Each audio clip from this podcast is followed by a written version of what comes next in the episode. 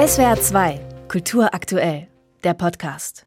Ambitionierte Pläne waren das, äh, beziehungsweise sind das immer noch im Koalitionsvertrag. 400.000 neue Wohnungen pro Jahr hat sich die Regierung auf die To-Do-Liste geschrieben.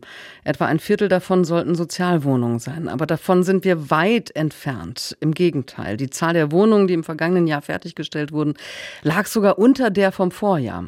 Über nachhaltige Stadtentwicklung berät die Bundesbauministerin Clara Geiwitz gestern und heute in Potsdam mit ihren Kolleginnen und Kollegen der G7. Und ich spreche jetzt darüber mit Volker Eichner, Professor an der Hochschule Düsseldorf und Experte für Stadtentwicklung. Schönen guten Morgen. Guten Morgen.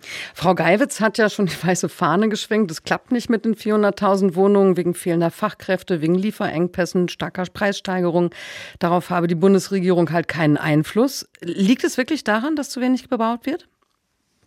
Also wir wissen schon seit Jahren, dass dieses Ziel, das bescheiden genug ist, nicht erreicht werden kann, weil einfach der politische Wille nicht erkennbar ist, durchzustarten und die bewährten Rezepte, mit denen wir früher äh, hohe Bauleistungen geschafft haben, wieder anzuwenden.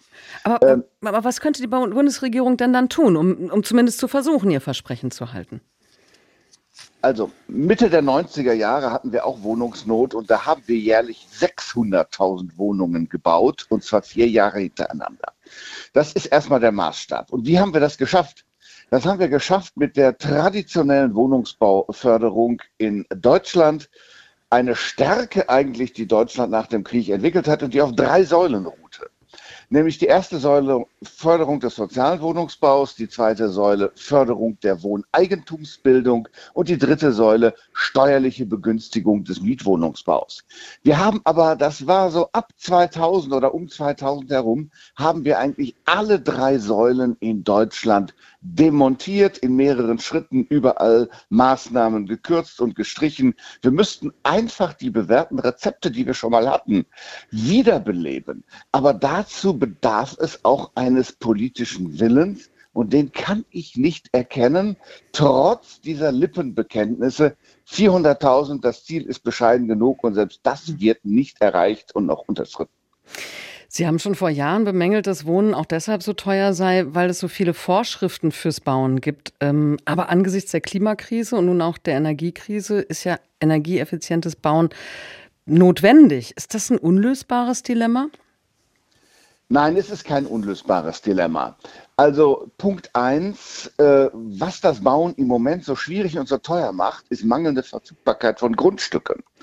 Das ist tatsächlich eine Frage der Kommunen, wobei natürlich die Bundesregierung hier auch helfen könnte, auch entschlossener helfen könnte, weil die Kommunen auf kommunaler Ebene die Politik vielfach denkt, ja, Bauen und Klimaschutz, das sei ein Widerspruch. Das ist aber nicht wahr. Wir können heute auch ökologisch nachhaltige neue Wohnsiedlungen bauen, mit begrünten Dächern, mit Wassermanagement, die sogar höhere ökologische Qualitäten haben als industriell bewirtschaftete Maisfelder. Zweitens, die, äh, das Gebäudeenergiegesetz, äh, früher Energieeinsparverordnung, kommt ja alle zwei, drei Jahre mit Verschärfungen der Anforderungen, die kostentreibend sind. Und da haben wir den Eindruck, als ob sozusagen so eine Art Wettrennen beim Ministerialbeamten begonnen hätte, äh, wie man es schafft, zum Plus-Energiehaus zu kommen. Ähm, man muss dazu sagen, ähm, was uns am meisten helfen würde, wäre, wenn wir wirklich ökologische Monster, die wir im Altbestand haben, wenn wir die stilllegen und abreißen würden und dafür neue Gebäude bauen würden, nicht allerdings mit diesen extrem hohen Klimaschutzstandards, sondern mit vernünftigen Standards, die mhm. sich auch mit moderaten Kosten erreichen ließen. Also da muss man umdenken. Nun findet ja in Potsdam, ähm, ich habe es vorhin erwähnt, das G7-Treffen der Bauministerinnen und Minister statt und solche Gipfel könnten ja auch die Möglichkeit bieten, mal über den Tellerrand zu schauen, auf die anderen Länder, was die Unternehmen für die nachhaltige Stadtentwicklung und für mehr bezahlbaren Wohnraum. Wo klappt es denn gut? Was könnten wir uns abgucken?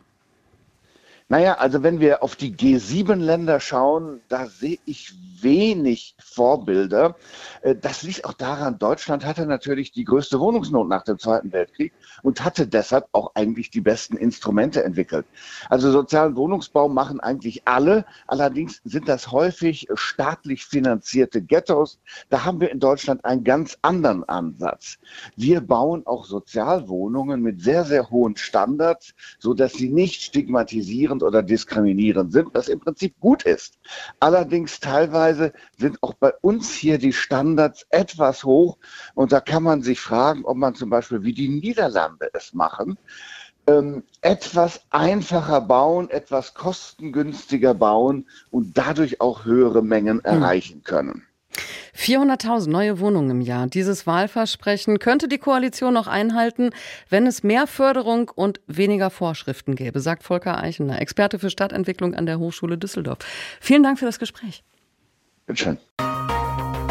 SWR 2 Kultur aktuell. Überall, wo es Podcasts gibt.